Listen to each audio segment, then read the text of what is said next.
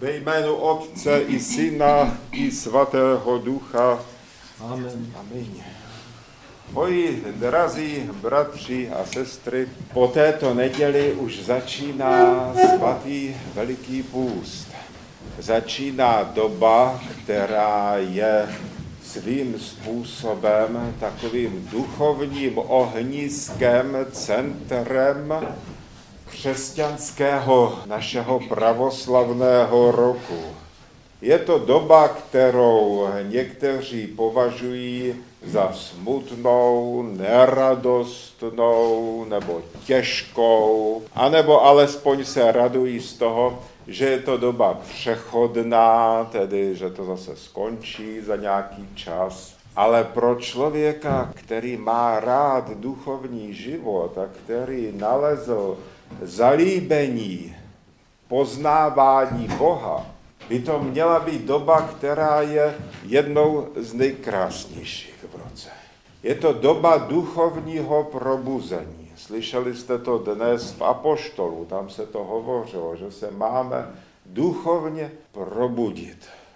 A Apoštol tam dále líčí, že to duchovní probuzení tkví v tom, že netrávíme svůj čas v hýření, ve světských zábavách, že se usměřujeme, že jsme milostiví vůči bližním a tak dále a tak dále. Prostě uskutečněme ty ctnosti, ke kterým nás volá církev, tedy především Evangelium, Pán Ježíš Kristus, a uskutečněme ty ctnosti, o kterých v průběhu roku říkáme třeba na to nemáme čas, na to teď se nemůžeme soustředit, teď máme starosti, teďka něco musíme zařídit a teďka a tak dále a tak dále. Výmluv je vždycky spousta. Tak toto je doba, kdy všechno by mělo jít stranou v životě křesťana. A kdy se skutečně soustředí na to, aby přemýšlel nad svým životem, aby uvažovali, jestli jeho život se líbí Bohu, aby se nad tímto zamyslel, aby zamýšlel se nad tím, co učinit se svým životem, jak žít lépe, jak žít, abych se víc líbil Bohu, aby můj život odpovídal božím přikázáním a evangelijnímu devatéru blahoslavenství a hlavně božím přikázáním lásky. Tímto všechno začíná. Tak tedy všechno začíná od vztahu člověka k druhému člověku, k bližnímu. Slyšeli jste to zde v dnešním evangelium, jak sám pán Ježíš právě toto klade do souvislosti s pravým půstem. Že máme odpouštět bratru, čím se proti nám provinil. Vždycky si někdo takový najde, vždycky nám někdo ublíží, ať už úmyslně nebo neúmyslně, hodně či málo, nějakým nedopatřením, anebo nějakým promyšleným způsobem, kdy přemýšlí, jak by nám co nejvíc uškodil a co by nám provedl nejhoršího, nebo něco prostě takového.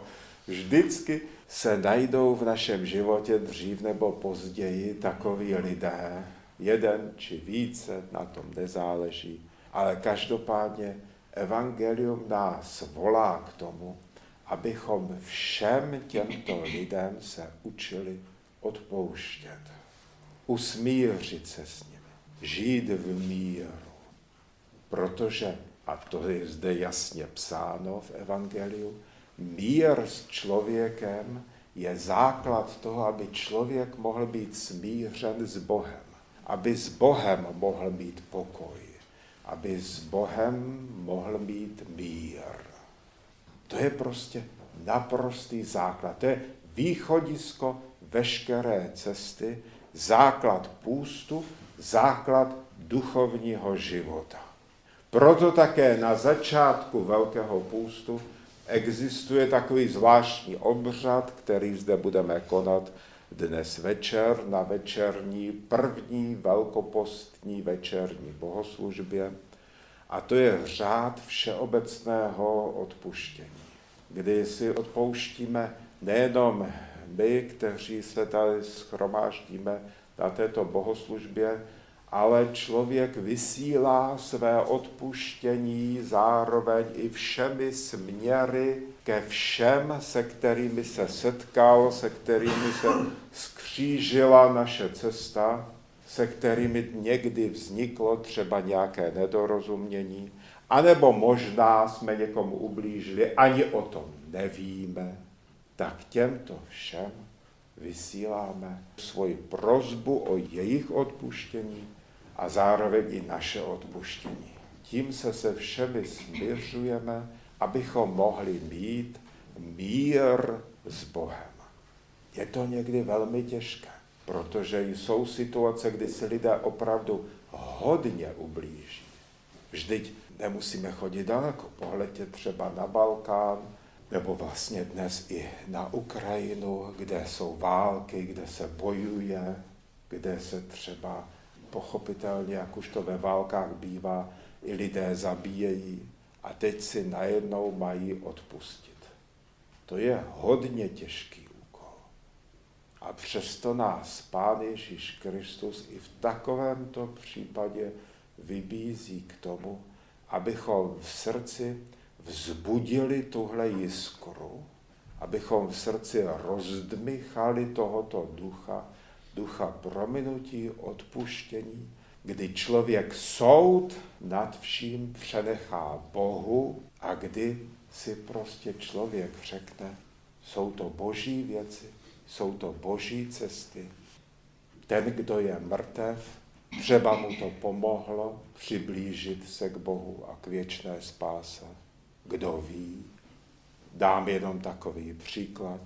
Když kdysi dávno vybouchla atomová elektrárna v Černobylu, tak jak asi víte, tak ti první, kteří tam nastoupili, odklízet ty následky té havárie, tak prakticky všichni byli odsouzeni ke smrti z ozáření. A taky velká část z nich zemřela.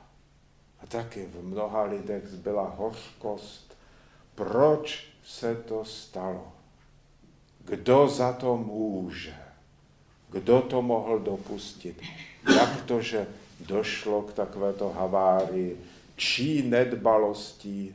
anebo jak to Bůh mohl dopustit takovou tragédii a tolik lidí. Ale z hlediska církevního na tyto lidi, kteří tam šli a kteří dali své životy, aby se tato zkáza strašlivá eliminovala, tak ty všichni považujeme za svaté. Viděl jsem ikonu dokonce napsanou, kde je zobrazena ta černobylská havárie a kde jsou zástupy všech těch, kteří zemřeli. Následkem toho jsou tam jako zástup svatých mučedníků, protože obětovali své životy za druhé lidi. Třeba to byl jejich způsob cesty k Bohu, cesty ke spáse. No ale to jsme odbočili. Tak tedy to je základ půstu a základ duchovního života, základ toho duchovního probuzení. Tato cesta k Bohu se nám otevírá skrze bližního. Jak říkají otcové, skrze bližního získáváme Boha. A nebo říkají, není možné mít v srdci válku s bližním a přitom být v míru s Bohem. To prostě nejde. Boží řád věcí je ustanoven takovým způsobem, že je potřeba usmířit se s lidmi. Pochopit, že jsme tu pro druhé lidi na tomto světě. Že jsme proto, abychom byli nejenom sobě užitečnými a získali spásu, ale abychom byli zároveň užitečnými i pro druhé lidi. Ať už pomocí nebo materiálním přispěním, anebo radou, nebo útěchou, nebo modlitbou, jakýmkoliv způsobem. ale druhé lidi je potřeba si považovat. Tak tedy, to je základ toho, to je to východisko, to je ta brána do velikého půstu. Všechny ty věci, které činíme ve velkém půstu, veškerá askeze, poklony, to, že málo jíme nebo se snažíme žít v odříkání, to všechno má svůj smysl. Ale má to svůj smysl pouze tehdy, když to dosáhne svého cíle. Když to míří správným směrem. A ten správný směr je, že nám to přináší pokoru. Že nám to přináší ono smíreno moudrie. To je cíl toho všeho. Jinak je to úplně zbytečné, jak říká svatý Izák Syrský. Pokud se postíme a nezískáváme tím pokoru, tak je takový půst zbytečný. Ničeho jsme nedosáhli. Co je to pokora? Pokora vychází z pokání, z toho, že člověk vidí své nedostatky, své hříchy. A na základě toho o sobě nesmýšlí vysoko a nemá přehnanou sebedůvěru. Ale jinak, co je to pokora? To většina z nás ani netuší. Pokora je mír a blaženost vnitřní. Pokora je, když člověk se cítí být služebníkem všech. O pokoře něco se můžeme dozvědět, když se setkáme s nějakým žijícím svatým, třeba s nějakým starcem. A když ho slyšíme hovořit, když jsme poblíž něho, tak najednou pocítíme ducha pokory. To je to nejvzácnější ovoce, které totiž sklízíme, když žijeme správným duchovním životem. To je to nejkrásnější, co člověk v životě může získat. Naopak to nejmučivější a nejhorší a nejtrpčí ovoce, které můžeme ve svém životě sklízet, to je egoismus který nás trápí, který nás vnitřně žere a spaluje, který nás nenechá chvilku na pokoji. A stále v nás se rozbychává temný plamen nějaké závisti nebo zlomyslnosti, anebo nepřejícnosti, nebo prostě jiného zla, chtivosti, všelijakých tužeb po něčem. Stále člověk něco hledá, hledá, co by ho uspokojilo, hledá, jak naplnit svůj život a nenachází, nebo najde vždycky jenom na chvilku něco a zase za chvilku už je prázdný a vnitřně vyschlý. To jsou všechno plody nebo všechno druhy egoismu. Proti tomu je potřeba bojovat. Každý z nás to v sobě má. Každý z nás určitě více či méně cítí v sobě ten přetlak vnitřní myšlenek a přání svých, aby si přál druhého člověka přesvědčit, aby přemýšlel jako já, aby dělal to, co já považuji za správné, to, co mě vyhovuje a tak dále. Jsme kolikrát jak Víte, jak je ten papinův hrnec, takový ten, jak se v něm vaří pod tlakem a takhle z něho občas takhle jako uniká ta pára, odfukuje z něj, tak, tak vypadá občas naše srdce natlakované tímto egoismem, těmito myšlenkami. Všimněte si, když potkáte starce, skutečného toho starce, myslím toho duchovního starce, tak, že vás o ničem nepřesvědčuje. Nic vám nevnucuje řekne vám třeba, co máte udělat, nebo co by bylo správné, nebo co si o té věci myslí, když mu vyložíte nějakou situaci.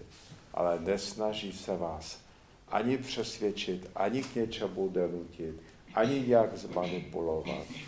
Když máte nějaké námitky a říkáte, to myslím, že, by, že je to nějak jinak, nebo něco takového, když mu namítáte, tak on vám řekne, tak jdi s pánem Bohem a dělej, jak sám nejlíp víš a ti pán Bůh pomůže. Kéž je to dobré rozhodnutí, co uděláš. To je ten rozdíl mezi egoismem a pokorou. Získat trošku té pokory, trochu toho poznání, co to pokora obnáší. To je právě cíl velkého půstu. Když se usmíříme s bližním, už tím se pokoříme, už tím utlumujeme v sobě ten egoistický svůj názor na to, jak věci mají být a jak ten druhý člověk chybuje a co všechno mi proved špatného. Když si člověk řekne, no třeba jsem si to zasloužil, nebo třeba je to, to, co mi ten člověk provedl, nějaké takové boží pokárání za nějaké jiné hříchy, kterých jsem se dopustil někde úplně jinde a na někom jiným a v, jiné, v jiném čase. Když to člověk začne takovýmto způsobem přijímat, tak se v něm pomaličku rodí pokora. A úměrně tomu, jak se v něm rodí pokora, tak v něm roste. Radost a pocit toho, že jsem vnitřně, v srdci, v duši nasycen. Že dostávám to, co potřebuji že nestrádám. A to jsou ty nejkrásnější věci, které člověk může zažít, které od Boha člověk už tady na zemi může dostávat.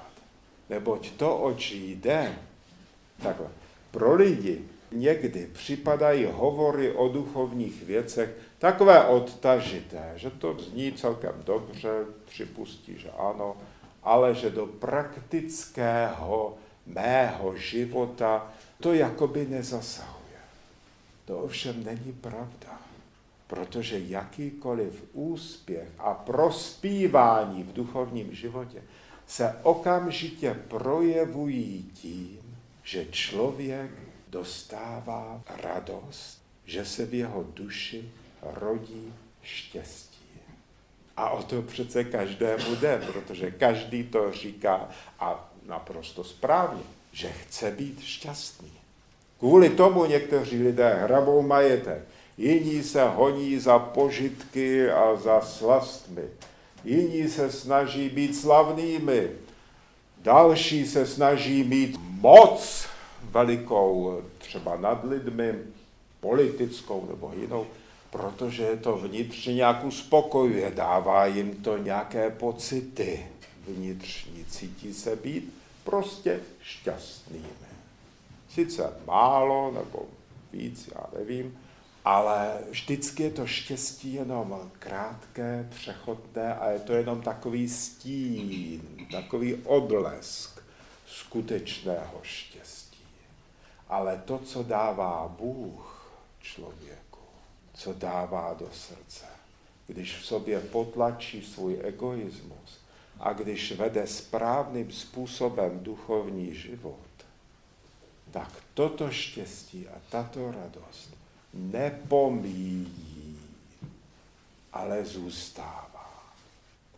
A čím více jí člověk zažívá, tím více přichází na to, jak nás to učí naši starci, tím více přichází na to, že už nic z tohoto světa vlastně nepotřebuje. Ke štěstí, k naplnění, ale že Bůh uspokojí všechny potřeby jeho duše. To neznamená, že by člověk přestal mít rád svoji rodinu, děti, manželku nebo něco takového. Nic takového Bůh člověku nebere ale dává mu ještě víc. Dává mu něco, co pro člověka, který na tuto cestu třeba ještě ani vůbec nevykročil, co je prostě nepředstavitelné. No, takové je skutečné určení člověka. To je to, co Bůh pro člověka chce, co mu chce dávat, To je to, co člověk získává, žije opravdu tím způsobem života, který se Bohu líbí. To je to, co bychom měli, alespoň trošku, aspoň v nějaké krůpěji, okusit v průběhu Velkého půstu. Velký půst uteče rychle.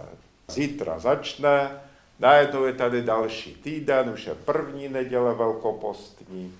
A pak druhá a třetí, no třetí to už je prostředek Velkého půstu, svatý kříž, a pak už svatý Jan Sinajský, Marie Egyptská, květná neděle je po všem. To uteče, ani nebudem vědět jak. Ale těch pár týdnů, které nám církev dává a ve kterých všechno, co se v církvi děje, je uspůsobeno, aby napomáhalo právě tomuto dílu, tak toho dobře využijeme.